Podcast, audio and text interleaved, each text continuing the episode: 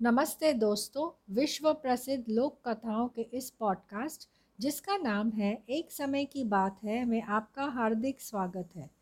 मैं हूँ आपकी होस्ट नमिता खुराना। तो चलिए शुरू करते हैं तेनालीराम की मशहूर कहानी, हत्यारे फूलदान। एक बार महाराजा कृष्णदेव राय ने अपने राज्य का वार्षिक उत्सव बड़ी धूमधाम से मनाया। उसमें आसपास के राजाओं को भी आमंत्रित किया। सभी ने उन्हें कीमती उपहार दिए। उपहारों में चार कीमती फूलदान भी थे, जो एक राजा ने दिए थे। महाराज कृष्णदेव राय को वे फूलदान इतने अधिक मन भाए कि उन्होंने उनकी हिफाजत के लिए अलग से एक सेवक तैनात कर दिया और उसे सख्त हिदायत दी कि यदि फूलदानों में रखे रखाव में किसी प्रकार की लापरवाही हुई या वे टूट गए तो उसे मृत्युदंड दिया जाएगा। राम सिंह नामक वह सेवक दिन रात उसकी हिफाजत करता, उन पर धूल नहीं जमने देता। किंतु एक दिन ऐसा हुआ कि जब वह उन फूलदानों की सफ़ाई कर रहा था तो अचानक उसके हाथों से छूटकर एक फूलदान टूट गया। महाराजा को खबर मिलते ही वो आग बबूला हो उठे और उन्होंने तुरंत आदेश जारी कर दिया कि राम सिंह नामक इस लापरवाह सेवक को आज से आठवें दिन फांसी दे दी जाएगी। सैनिकों ने फ़ौरन राम सिंह को कारागार में डाल दिया। यह बात तेनालीराम को भी पता चली तो वे महाराज के पास गए और बोले, महाराज, राम सिंह बीस वर्षों से महल की सेवा में है। उसे इतने मामूली नुकसान का इतना कठोर दंड देना उचित नहीं। उस समय महाराजा क्रोध में भरे बैठे थे। बोले, तेनालीराम, इस विषय में हम किसी की भी कोई भी बात नहीं सुनना चाहेंगे। हमने जो आदेश दे दिया, वह अटल है। तेनालीराम अपना सा मुँह लेकर रह गया, लेकिन मन ही मन सोच लिया कि चाहे कुछ भी हो, राम सिंह को मृत्युदंड नहीं मिलने देगी। वे तुरंत कारागार में जाकर राम सिंह से मिले और उससे सारी बात पूछी। रोते हुए राम सिंह ने बताया कि वह अपनी जान से भी अधिक हिफाजत कांच के उन फूलदानों की करता था। किंतु शायद मेरी यह बुरा वक्त आ गया था कि फूलदान हाथ से छूट गया।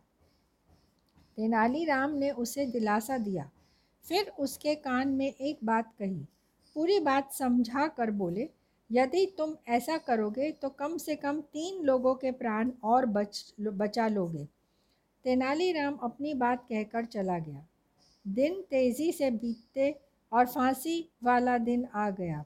उस दिन सभी फांसी गृह में एकत्रित हुए। महाराजा भी आए। राम सिंह को लेकर उनके मन में अभी भी क्रोध था। वे अपने आँखों से उसे फांसी पर झूलते हुए देखना चाहते थे। राम सिंह को फांसी के तख्ते पर चढ़ा दिया गया। जब जल्लादों ने उससे उसकी अंतिम इच्छा पूछी, राम सिंह ने कहा मैं बाकी बचे वे तीन फूलदानों भी देखना चाहता हूँ, जिनकी वजह से मैं फांसी पर चढ़ाया जा रहा हूँ। जल्लादों ने महाराजा की और, ओर देखा। महाराजा ने आज्ञा दे दी। तुरंत तीन फूलदान उसके सम्मुख लाए गए। राम सिंह ने आव देखा न था। वे तीनों फूलदान धरती पर पटक कर चूर चूर कर दिए। अब तो महाराज कृष्णदेव राय और भी अधिक क्रोधित हो उठे और क्रोध से थर थर काँपते हुए वे बोले, मूर्ख! ये कीमती फूलदान क्यों तोड़ दिए तुमने? क्या मिला तुम्हें इन्हें तोड़कर? तीन निर्दोष का जीवन महाराज, निर्भय, निर्भित से राम सिंह बोले, जिस प्रकार मैं निर्दोष इन फूलदानों के कारण फांसी पर चढ़ाया जा रहा हूँ, कभी न कभी मेरी तरह तीन और लोग भी फांसी पर चढ़ाए जा सकते हैं। यह फूलदान मनुष्य के जीवन से अधिक कीमती नहीं है महाराज। राम सिंह की बात सुनकर, जैसे नींद से जाग उठे महाराज, कृष्णदेव राय। एक पल एक सौवें हिस्से से भी पूर्व उन, उनके मस्तिष्क पर छाई क्रोध की सभी परतें हट गई और उन्हें तुरंत आभास हो गया कि क्रोध में वे यहाँ कैसा अनर्थ करने जा रहे थे। उन्होंने फ़ौरन राम सिंह को फांसी देने से मना कर दिया सेवकों को। अगले दिन उन्होंने सुबह सुबह राम सिंह को दरबार में बुलाकर पूछा सच सच बताओ कि तुम्हें ऐसा करने की सलाह किसने दी? राम सिंह ने तेनालीराम की ओर देखा। महाराज कृष्णदेव राय सब कुछ समझ गए। फिर तेनालीराम से मुखातिब होकर वह बोले, आज तुमने एक निर्दोष की जान तो बचाई ही है तेनालीराम। हमें भी क्रोध में विवेक न खाने का, देने का मुख सलाह दे दो। तुम धन्य हो तेनालीराम, तुम धन्य हो। तुमने आज हमें एक बहुत अच्छा सबक सिखाया कि मनुष्य का जीवन हर दूसरी चीज़ से बहुत ज़्यादा कीमती है और क्रोध बहुत बुरा होता है।